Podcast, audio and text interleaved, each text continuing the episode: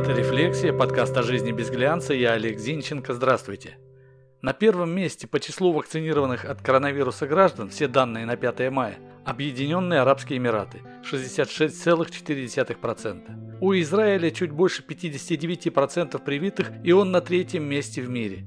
США на шестом месте, там чуть более трети населения вакцинированы. Десятое идет Великобритания. На 21 месте Турция, которая сейчас с 12% привитых закрылась на карантин. Франция идет 29 А где же Россия? Где мы? Мы с чуть более 5% привитых на 53 месте. Почему в стране, обладающей тремя вакцинами, за 4 месяца массовой вакцинации с 18 января такой низкий процент привитых? Кстати, те же США или Израиль начали массовую вакцинацию на месяц раньше, но данные по вакцинированию показывают совсем другой прогресс. В чем же дело? Давайте разбираться. Я предположу, что одна из причин нежелания наших граждан вакцинироваться, а судя по цифрам это именно так, вовсе не в качестве отечественных вакцин. Ведь при таком низком проценте привитых даже общественное мнение о качестве вакцинирования не может сформироваться. Не то что коллективный иммунитет. Дело в тотальном недоверии наших людей к тому, что несет в массы пропагандистская машина. Ведь именно ей доверено продвигать вакцину в массы. Как бы ни раздували щеки официальные СМИ, им вылезло боком замалчивание или однобокая подача резонансных событий. Вот и получается, что по сути статистика вакцинации населения – это результаты честного референдума о доверии к власти. Почему люди не доверяют пропаганде? Как говорится, на чужой роток не набросишь платок. Даже в СССР при тотальной цензуре новости о диссидентах, здоровье генсека и похождениях его дочки нет-нет, да и проскальзывали в массы. А уж сейчас. Посмотрите, к чему привело замалчивание объективной информации или однобокая ее подача о Навальном. И обо всем, что с ним связано. При том, что значительная масса людей, кто же их считал, недолюбливает Навального, они четко поняли, что их за дураков держат.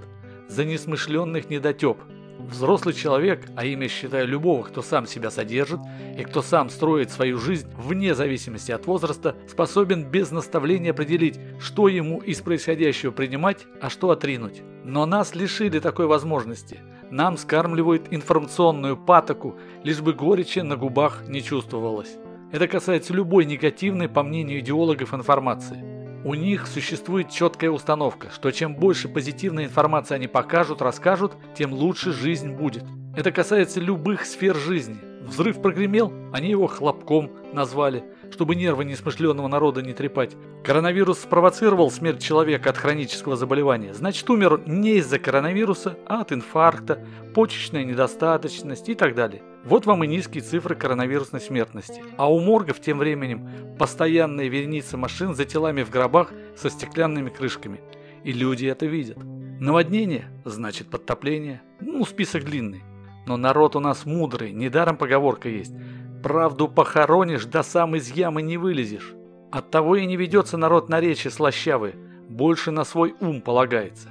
Вторая, наиболее вероятная причина нежелания вакцинироваться – недоверие к тем, кто все запретил. Ну, практически все. Сначала обложил все запретами, а теперь говорит «на, бери, пользуйся». Что должен подумать разумный человек в этой ситуации? Да, верно.